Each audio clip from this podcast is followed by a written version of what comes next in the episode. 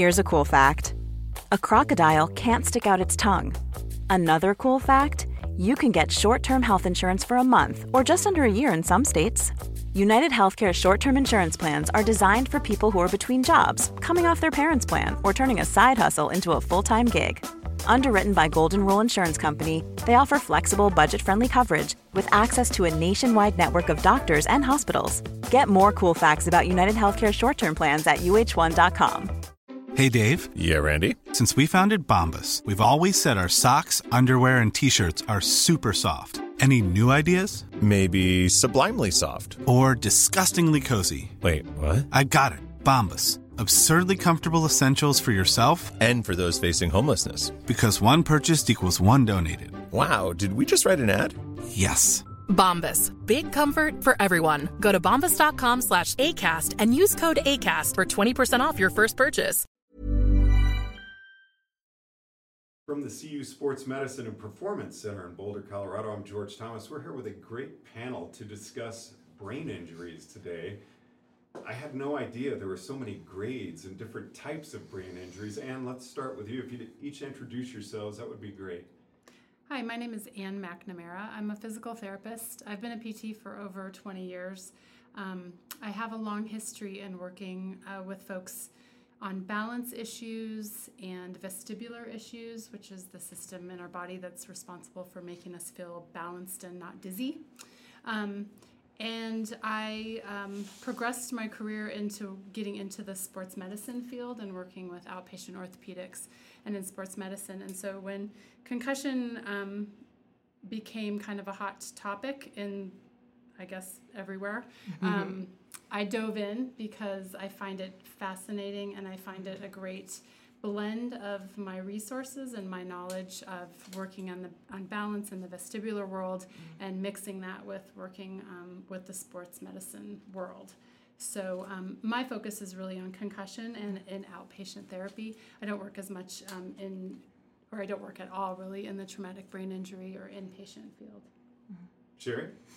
Hi, I'm Sherry Ballantine Talmadge. I'm a primary care sports medicine doc here. And for me, I've been doing concussion my whole career.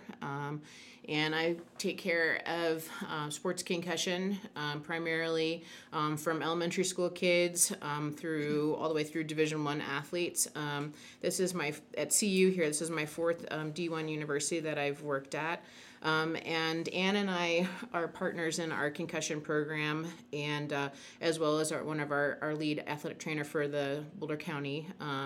And we work on a committee called BERT, which is the Brain Injury Resource Team here in Boulder Valley School District. And we were part of a large conglomerate of people, a multi-task force really, that helped to write and create and implement the Boulder Valley Concussion Program to make sure that all kids, varsity athletes or not, have coverage for concussion so that they can get back to school quicker and have academic adjustments put into place for them so that they don't have to have the secondary side effects of feeling isolated and getting the mood stuff with depression and anxiety and everything that comes from just being apart from your peers.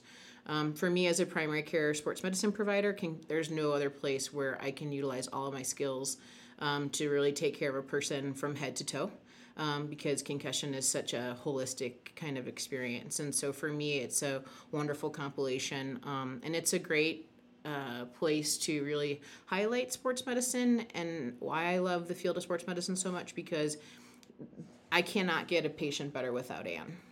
And it's a team approach, and I love that. And it highlights just I'm very biased, but the awesome field of sports medicine and what a team it is, many athletes play on a team. Well, it takes a team to get you better too, and I love that. So, Timmy? My name is Timmy Duggan. I'm a former professional road cyclist on the World Tour.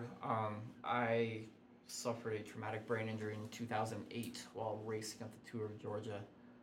Probably go into more details on that later, I guess, but my injury was a subarachnoid hemorrhage and subdural hematoma. Apparently that's kind of a big deal. I think most people that have that are dead. So I'm incredibly lucky to be a somewhat normal person again, and even luckier to have gotten my elite athletics career back. certainly arguable what direction it took after that injury, but being at Craig Hospital after my injury and being around other people that had, way bigger problems than I had, kind of put it into perspective right away. But here we are, 8 years later, 7 years later, and I mean, it's still very much, the repercussions are a part of my life and something I still deal with and account for. And things are different. And for me, the most value I got as I was coming back from my injury was just hearing other people's stories that have gone through it, because you can be the most brilliant neurosurgeon and you still just don't know anything about my injury, you don't know anything about someone's personal injury, and you can't predict what it's going to be like. My neurosurgeon doctor, Dr. Weintraub at Craig Hospital, I mean, he's one of the most renowned in the country. I mean, he's the man. And I hated him because he was kind of in reality, the voice of reason, but he was kind of telling me all the stuff I couldn't do, so I kind of really quickly learned to kind of block him out, but he's just doing his job. I don't hold that against him. And like I said, he's a brilliant, brilliant doctor.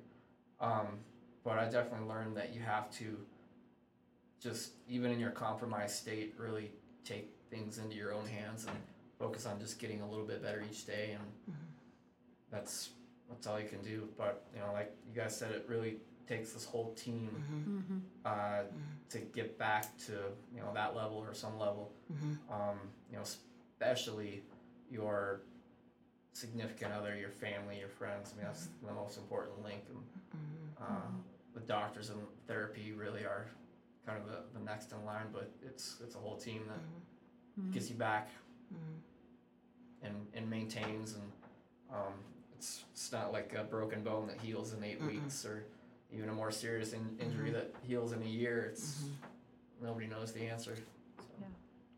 And that is really frustrating. I'm George Thomas, and I've actually had a brain injury back in 1984 when I was getting on my motorcycle and hit by a drunk driver. I went headfirst through a windshield and luckily was wearing a motorcycle helmet, but scarring on my brain caused epileptic seizures, and I've got a lifetime of medication because of that, thanks to that driver. And luckily I haven't had a seizure since 1989 because of medication, but what Timmy said is so right. It was just, we have no idea how much of this you should take, or if this medication's gonna work, right, or how much of this medication plus this medication is gonna help you. It's such a... It's an art form. Exactly, it's a feeling form. Of, they can't just give you a pill and fix a brain injury. No, right. And I just can't even describe the fear of having a second brain injury when I was hit by a deer on my bike a year ago, and having the left side of my face get paralyzed. We thought I'd had a stroke. And then slowly that coming back, but then just the fear that seizures would start again. Absolutely. It was every day. Yeah. And a year is over, and I'm getting past that because I'm feeling okay, but I mean, it's something you live with. Katie, would you like to introduce yourself? Sure. My name is Katie Cartier. I'm also a fellow cyclist. I'm good friends with a rider who recently had a horrible, horrible crash a couple days ago. And she just got out of the ICU, but she's also suffered a traumatic brain injury. And I've been with her for the last week, seeing her recovery in the hospital, when she came out of a coma, when she got her breathing tube out, and some of her first words. So I'm just a support system. But it's good to have you here. Thank you. Yeah. So, and Sherry, you hear TBI, concussion, brain. What is a brain injury?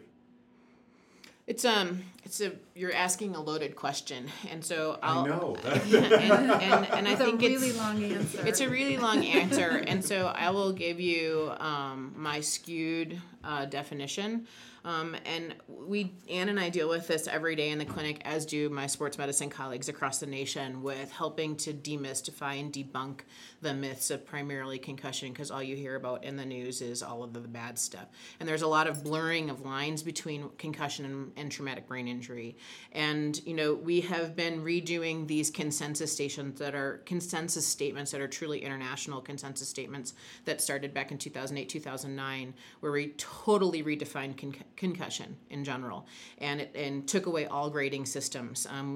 Way back in the day when I was in med school, we had multiple grading systems, a Colorado grading scale, we had Cantu grading scale, and I remember thinking to myself way back when, oh my gosh, concussion, I never want to do that. Like, that's so confusing. It's ambiguous. It's too complicated. How do you know which grading scale you're going to use? We got rid of all of that.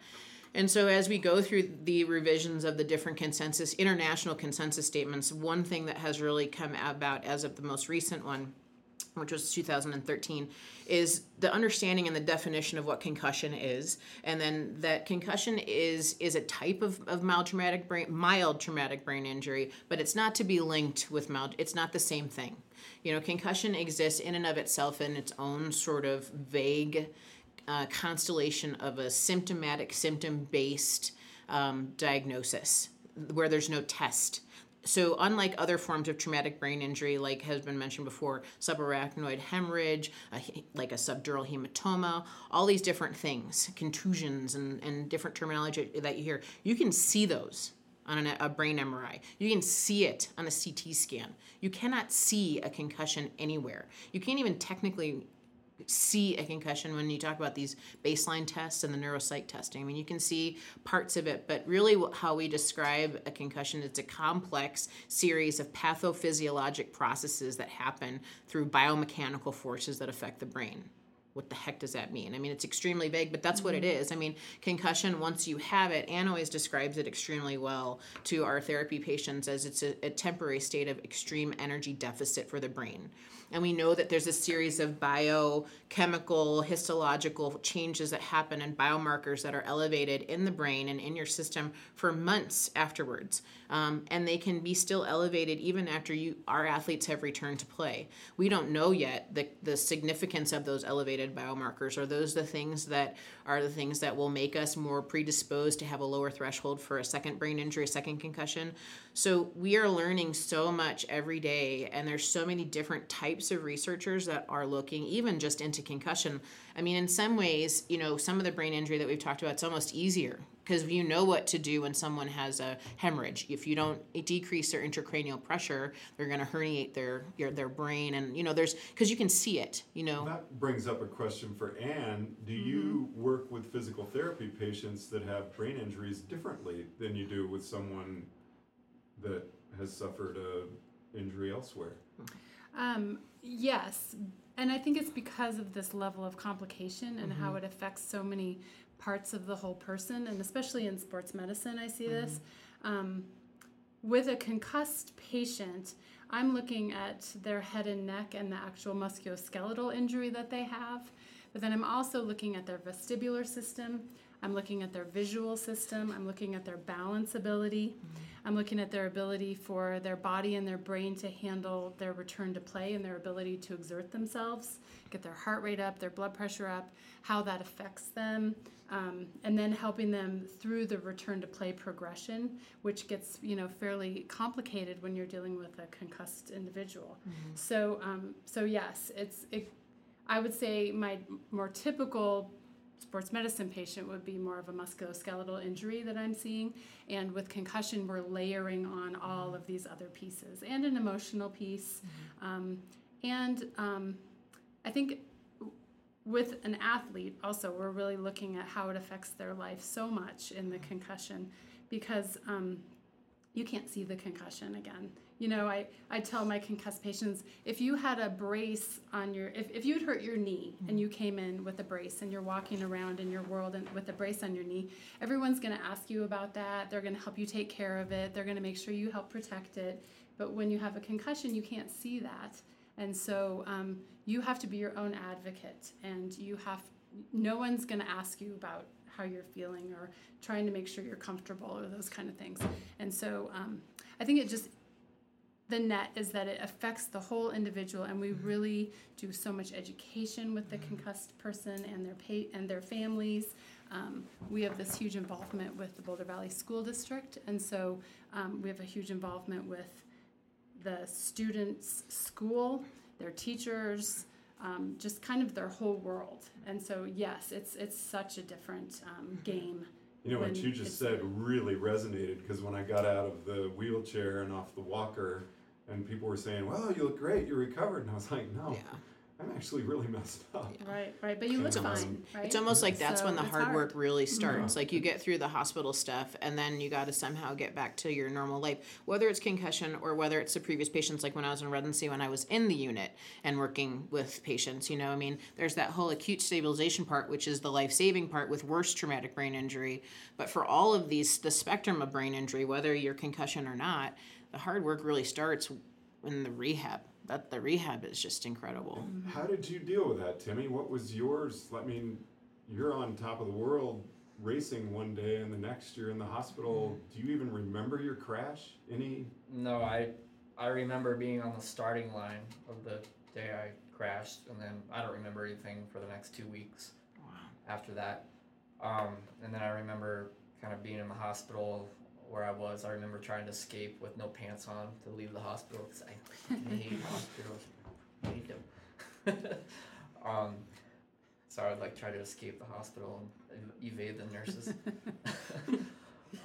But then when I could fly, I flew back to Colorado, and then started whole outpatient therapy at Craig Hospital. And it was interesting because I think on the first day of therapy, I was standing on a balance board, juggling while reciting every third word of the Pledge of Allegiance. It was nothing. That probably wasn't the problem, but it was more cognitive stuff that we kind of found later, processing stuff, emotional stuff.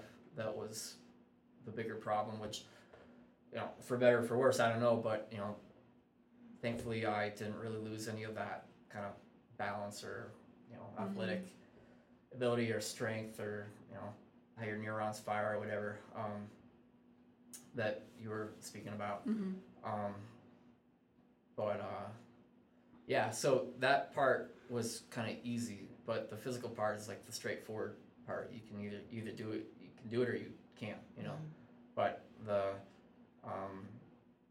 more in-depth processing emotional stuff was, you know, like you said, you get through the hospital stuff, that's the easy part. It's just getting from 90% to 95% to 100%, if you ever get to 100%.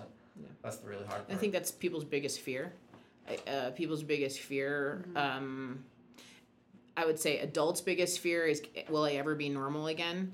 Kids don't think like that. They kind of do, but their parents think like that. And there's this, you know, and that's why Ann said so much of what we do is education, because there's just so much bad stuff out in the press. And, you know, the example I always use in the office is several years ago when Hillary Clinton got her concussion, and it was on NBC Nightly News, and it was the lead story. And I remember I was just in the kitchen making dinner or something like that, and I heard them say, whatever broadcaster was, "Great news today, Hillary Clinton got cleared of her concussion today by a normal CT scan." And I thought, there it is.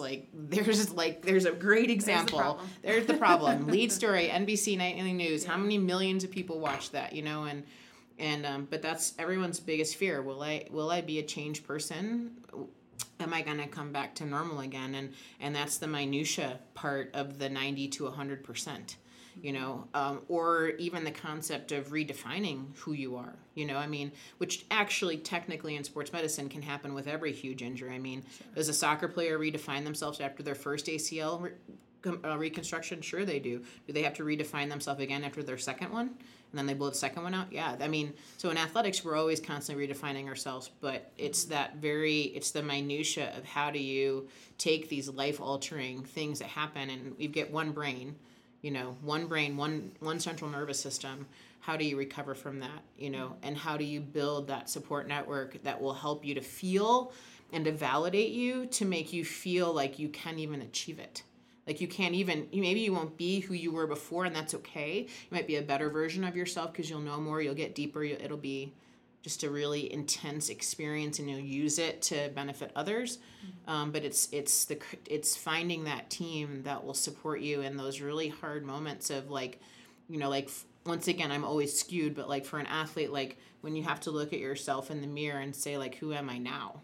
And that's the really, I think, the really hard part. Let's talk about that team and bring Katie in here. We were at a convention a week ago, Sherry, and we're having a number of speakers, and we were talking about brain injury, and someone asked me how I dealt with mine, and, you know, having a very close family was a huge help, and the person who asked said, but I don't have anyone, and I mean, me, who loves to talk, was at a total loss for words. And it's like, how do you find that person? I mean, you obviously were playing a big role in your part as someone who was very important to the person who got hurt. Yeah, I've been friends with this girl for a while. I think this was only a week and a half ago when she had her accident. Also riding bikes, very, very similar to Timmy's injury. And we're currently in the unknown. We are physically stable, as we mentioned before. Her brain bleed has stopped. It hasn't changed physically. Her bones, she has a couple broken bones, but she's okay. Can move around, but the cognitive is the issue right now. And as a friend and someone who knew her pretty well, that's the scariest part for us. And both of her parents are there as well. And it is extremely hard on them to see that. You know, we have daily goals every day. When we were there, like, okay, today we're going to wake up for 10 minutes and we're going to nod yes and no to questions. Okay, maybe tomorrow we're going to have the breathing tube out. Maybe we're going to be able to breathe on our own.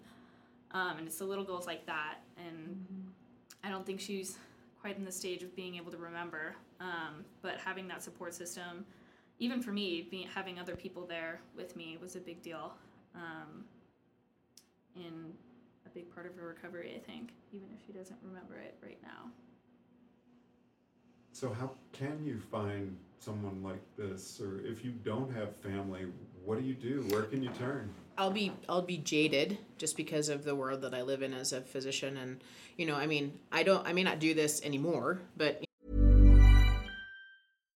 Here's a cool fact. A crocodile can't stick out its tongue. Another cool fact, you can get short-term health insurance for a month or just under a year in some states. UnitedHealthcare short-term insurance plans are designed for people who are between jobs, coming off their parents' plan, or turning a side hustle into a full-time gig. Underwritten by Golden Rule Insurance Company, they offer flexible, budget-friendly coverage with access to a nationwide network of doctors and hospitals. Get more cool facts about UnitedHealthcare short-term plans at uh1.com. There's never been a faster or easier way to start your weight loss journey than with PlushCare. PlushCare accepts most insurance plans and gives you online access to board-certified physicians who can prescribe FDA-approved weight loss medications like Wegovy and Zepbound for those who qualify. Take charge of your health and speak with a board-certified physician about a weight loss plan that's right for you. Get started today at PlushCare.com/weight loss. That's PlushCare.com/weight loss. PlushCare.com/weight loss. You know, we all have to go through this training, and I've been in the unit, and I've been with families where, you know, I'm from Chicago, so we have a lot of wonderful, very strong ethnic families in Chicago. You know, you got your great Polish families that come out, your great Italian Americans that come out, and you know, these just, you know, huge families that will just come in, and then you will run into the person that doesn't have anybody in when I say the unit, I mean the intensive care unit or the surgical intensive care unit. And I think there's two phases of it. There's that, like we mentioned before, there's that acute, like, you're in the hospital for something really bad, whether it's a bad traumatic brain injury where we're talking about bleeds and contusions, hematomas, or you're in the hospital for other reasons. And, oh yeah, by the way, you have a concussion too, but we'll deal with that after you're outpatient. If you are initially in that first phase of being inpatient and you don't have a good support system or there's conflict even within your support system, which we see in the ICU a lot. Every hospital has an ethics team, and so if there are, and they all have religious or emotional sort of faith support for you too, that's a time where you reach out to those people. Now, you hope that someone has at least one advocate for them, but I will tell you to reassure people that sometimes when it happens that we have a patient in the hospital and they don't have anybody, a lot of times it's the nurses and the people that are with the patients every day, physical therapist, occupational therapist. Ann would, I mean, because you're spending so much time with them. They reach out. I would say that too, like what you were talking about with the, Timmy, with the that initial part, you know, when you're in the hospital, there's so much care that's being provided to that individual at that time to try to make sure that they're medically stable, you know, that the broken bones are taken care of, that the physical piece is taken care of, and even the emotional piece. Mm-hmm. So I think that's the time when it's a little less scary maybe because you have all these eyes on this person and you have all of these team members and everybody's involved. I think the harder part, or the way I would see it, is once all that medical stuff is cleared, right? And the person is just sort of left with, okay, now it's rehab time, and now it's, you know, now it's getting back into my real life and trying to figure out what that looks like. Mm-hmm. And that, I think, is when the emotional support just, you know, becomes even more important than in that initial time. Would you guys agree? I don't know. Where'd you get that, Timmy? I mean, you're like a tough athlete. You're one of the toughest people I know. And it's like, you know, you were trying to escape from the hospital. You seem to me like someone who is like, no way, stay away. I'm going to do this on my own. I can do it. Yeah, my first memory actually is me throwing a fit because I'd broken my collarbone and my scapula, and my first memory was them wheeling me into the operating room, whatever, 10 days or something later. What are you doing to me? Are we gonna fix your collarbone? I'm like, no, I don't want surgery on my collarbone. I don't want blah blah blah. And then I don't remember anything for a while after that, but. I don't know, I'm really lucky for a lot of reasons, but I'm really lucky I had that support system in my family, in my wife, in my faith, just right there from basically day one of the accident. I mean, I can't even speculate on, you know, what the process is like if you don't have that, but for me, I can only imagine it was absolutely critical, you know. To add on that, my friend, she's also a professional cyclist, and kind of the part of the cycling community here, and the outreach and the concern and the care from just the cycling community alone it's been insane. It's been great. You know, everyone has been calling and asking, oh, how is she? And, you know, when you're in the hospital room, you don't even have time to answer all of them because there's so many. Mm-hmm. And I was fortunate enough to fly out there the next day and have people help take care of me. I always had a place to sleep. It's been insane, the amount of support that has come from just the cycling community alone, not even her family or friends, which have been great, but just other people who are concerned and share a passion in the sport have really been helpful. That's great to hear. Yeah. Timmy, you and I would have been great hospital roommates. One of my only memories of the deer Bambi's assault was two medical people in my room looking at my DNR bracelet and saying, well, he can't be do not resuscitate.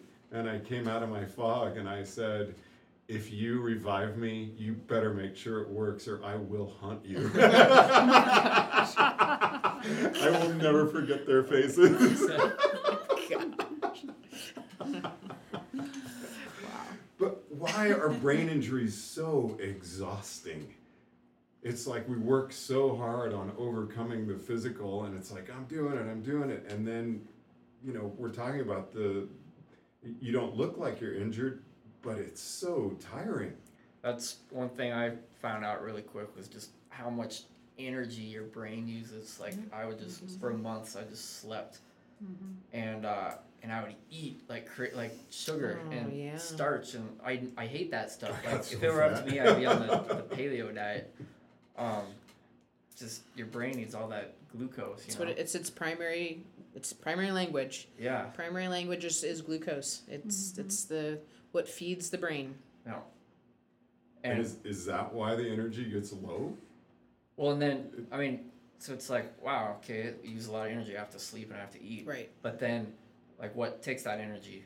Like just being out in public for an hour at the grocery store would just absolutely fry me, and I just have to like. People underestimate that. Even with like even when you think about like what Ann and I do every day with like just like sports concussion. I mean, let alone the more severe traumatic brain injury that like my rehab doctors and neurosurgeons and neurologists and whatnot see. People our concussions are plain old straightforward. Even middle school like.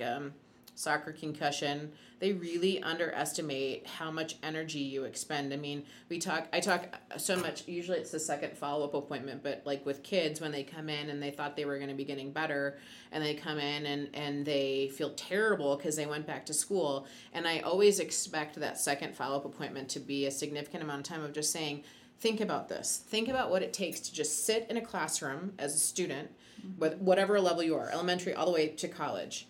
And think about all the processes that are working. So you have just the environment in and of itself. You have to deal with light, the crazy fluorescent light. And your brain has to function that. You have a bunch of people all around you that somehow you're blocking out peripheral distractions from the people sitting around you. You have to use your head and neck and upper back muscles to move your head up and down to either take notes or type notes and follow a professor/teacher using left to right rotation and right to left rotation. I mean, you're talking about so many integrative processes. Just to sit there and just listen, let alone think about what happens once you get the information into your brain and you have to somehow categorize it, process it, and put it to memory. It's incredibly exhausting. And then you add on top of that any kind of physical activity, you know, returning to anything. You think about a cyclist. I mean, you have to balance. Yep. You have the world moving past you visually. Yep. You have to multitask in so many ways, and pay attention to the people around you. Pay attention to what your own body is doing. And your heart rate is up. Your blood pressure, all of it. Your brain has to integrate and do all of that together, and that just becomes really exhausting. I always talk to my patients about. The layering of activity, because I think it's an important thing to look at or way to think about it. So it's not just one thing at a time. You have to think about there's all these layers of things going on in your brain all the time. And so you might be doing something that seems simple, but when you think about really what's happening in your brain and body, it's so not simple. It's astronomical. And that's why it's so exhausting. But we take it for granted when we're healthy. Yeah. We take it for granted when we're healthy, but then when it's taken away, even in the most benign way, in the most mild of the spectrum of brain injury, it becomes so profound. And it's so frustrating. I was just going to use that word. For folks, always come in and they're so frustrated because I'm feeling better and I was doing more, and then they go and do something. And, I mean, it's not to anyone's fault because they feel like they can. But then it's a quick realization that, man, this is just too much. And it's such a frustrating cycle up and down, you know, where you feel better and then you just feel worse. Yeah, we talk about the roller coaster all the time. Yeah, Timmy, it's still hard for me to have a conversation, you know, a year plus later because people will say, well, you just told me that. And so a lot of times I'll preface things with, you know, I might have said this, but did you have short-term, long-term, any memory issues? Yeah, like short-term, people's names. Maybe that's my excuse. I don't know. But, yeah, like I can't even now like remember yesterday and little things and like I was just at I work in the same real estate brokerage with my parents. We're all kind of on the same team, and I've been missing my computer charger for months. I'm like, where did my computer charger go? And my mom today pulls out this computer charger. Where did you find that? I think that's my second computer charger. And she's at our house up in Summit County. And she was like, yeah, I was up there with my friend this weekend. And Carolyn, my friend, she sees this little cord sticking out of the snowbank, like next to the driveway. What's that? Start pulling out. I think it's like a computer cord. Pull it out. Whole computer cord. I must have dropped it in the ground and the snowplow like piled it into the snowbank where it's been since December. In the snowbank. I mean, that's so just that happens to me all the time. Things like have that. You built up a better tolerance? Are you kinder to yourself now that you understand that that's going to happen? I still get frustrated with it. You like, do. There was a hashtag for brain injury. I'd say frustrated. Yeah. But you learn ways to cope with it, and then that's just the way it is. Like I just have to I wrote. This is my sticky note of things that I wrote down driving here, because if I don't write them down, I'll forget them. Mm-hmm. But do you feel because you were an athlete, your skills and your set as an athlete, just especially a successful athlete, gave you the tools to know how to rise and deal with this, or was it a double-edged sword? Well, I had spent so I was 24 when this happened, and I'd spent from 16 to that point. I was very aware of my mental processes, and I worked intimately with a psychologist for years, not because I had some health issue or anything, but just solely for my performance. But then really quickly it morphs into just life. It's not about performance. We're not talking about how to visualize winning the gold medal and stuff like that. It's just how you keep your life together, and that transfers to whatever sport you do, But anyways, I learned all these little mental processes and tools that were allowing me to kind of unlock my, physical ability and, really excel in sport. And that's what it is, right? It's all in there. You just have to figure out in your brain how to unlock it, But post-injury, I had to really relearn all that stuff all over again.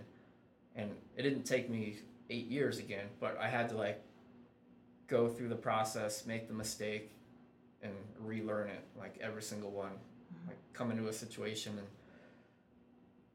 and hesitate. There'd be this hesitation that isn't normally there, and then oh yeah, that's right. I remember how I act or react in this situation. And then, slowly it took, over a year before I kind of got all those skills back again.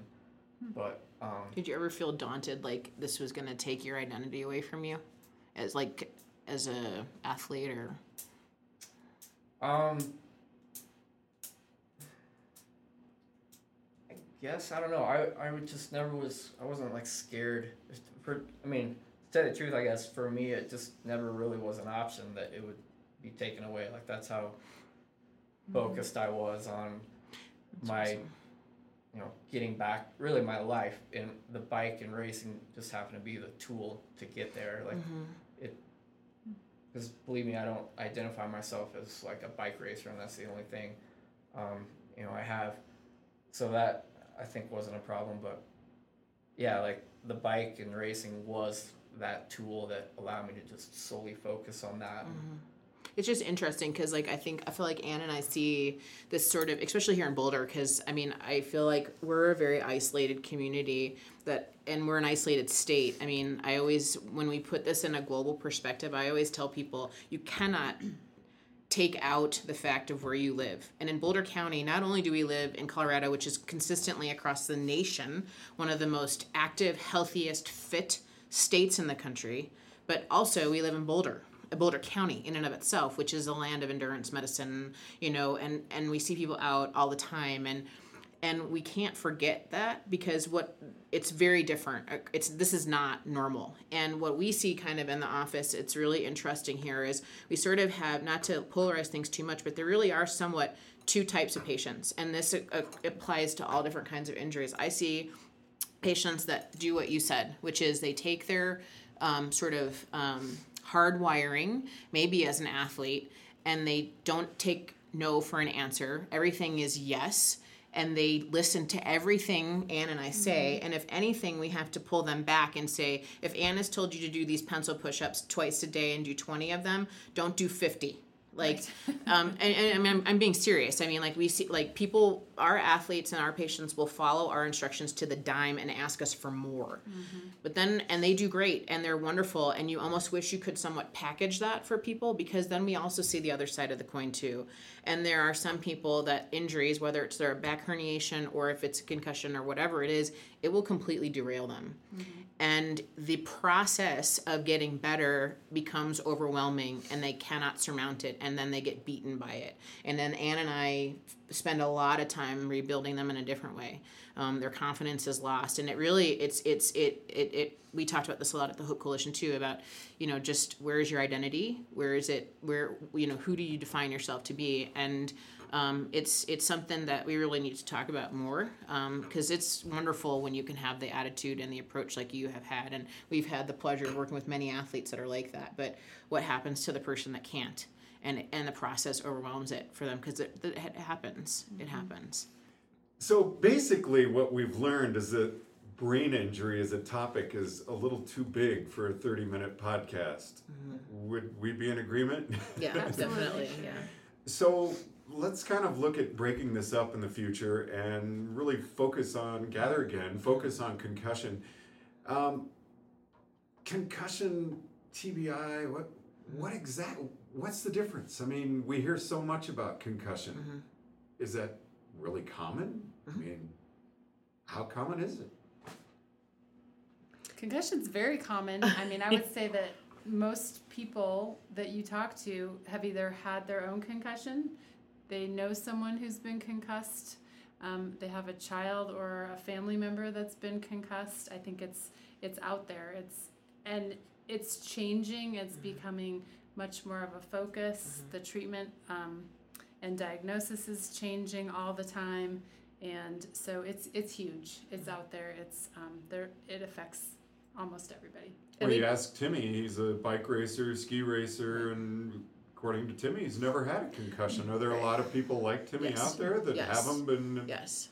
Yeah, I mean that's why the NFL stuff is so press worthy, right? Because you know Jim McMahon will come out and say, you know, this is how they used to do things. They say just get back out there and all this kind of stuff, and it comes across very jaded, but it's true. But it's a culture change. I mean, it's a change because we know more, and it's just like anything in research and in medicine, it's always changing, it's always evolving, and I mean, there's a huge, it's a paradigm shift is what it is. I mean, it's a huge paradigm shift where, I mean, is that a good thing? I don't know. Well, I mean, you would think so. We think so because of the fact that obviously we're treating things differently, but you know, it's such an evolving science right now as to the long-term consequences. I mean, even the identification of how we recognize and diagnose just concussion, and the topic of even subconcussive blows. I mean, we know what we can take in the lab and simulate how much G-force it causes to create, you know, the amount of impact to create a concussion. But then, like the studies that are being done with helmets and putting like accelerometers in the helmets to look at like this number of subconcussive blows that someone gets in a football practice, and we don't, you know, all these things are things where our surveillance has gone up, and so are we seeing more concussions now just because we have a higher level and index of suspicion for it, and we know how to diagnose it? I mean, it's been there. I mean, you can argue the same thing. I mean, it's a different topic, but about intra-articular hip labral stuff. All this stuff has been there in front of our eyes. We're just better at recognizing it more. We know there's more serious consequences potentially associated with it. And so it's always been there. How many of us have heard about I had a ding and I'm going back out there. Right. I mean, Timmy's sitting here who had a brain bleed and wanted to get out and race again. Right. Right. And you did, and you became national champion. And, you know, you have your doctors telling you that you really shouldn't race again because if you crash again, I don't know what's going to happen. And that's totally true, I guess. Mm-hmm. But, there's just never the answer that, well, it would be nice if they could give you an answer, even if it was one that you didn't want. But, like, it's just always so vague, and you just... Yeah, it's hard. You just got to figure it out for yourself, you know. And Katie, I was reluctant to even bring you in for this discussion because the brain injury with your friend is so present. Has this made you feel given you any education, or how do you feel? I'm scared to race again, I'm going to be honest. Her injury happened in a race in the final stretch, and she was going probably about 35 miles an hour, very, very similar to Timmy's injury. It just makes me scared, and we don't even know what her recovery is looking like right now, if she's going to be allowed to ride again. But she, like Timmy, she already got up and wanted out of bed. And one of the first things she says, we are asking her, where do you want to go? She goes, I know where to go. It was out the door. That's awesome. So it's looking like she's going to want to ride again. Who knows? I can't think of a better conclusion than let's go out the door. Thank you all for joining us for this discussion. I look forward to our next. From the CU Sports Medicine and Performance Center in Boulder, Colorado, I'm George Thomas.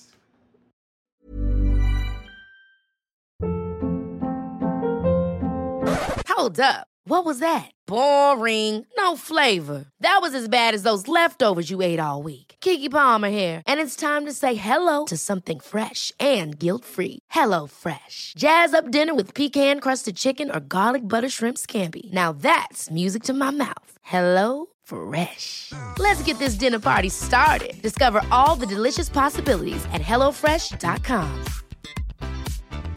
Even when we're on a budget, we still deserve nice things. Quince is a place to scoop up stunning high-end goods for 50 to 80% less than similar brands. They have buttery soft cashmere sweaters starting at $50, luxurious Italian leather bags, and so much more. Plus, Quince only works with factories that use safe, ethical, and responsible manufacturing. Get the high-end goods you'll love without the high price tag with Quince.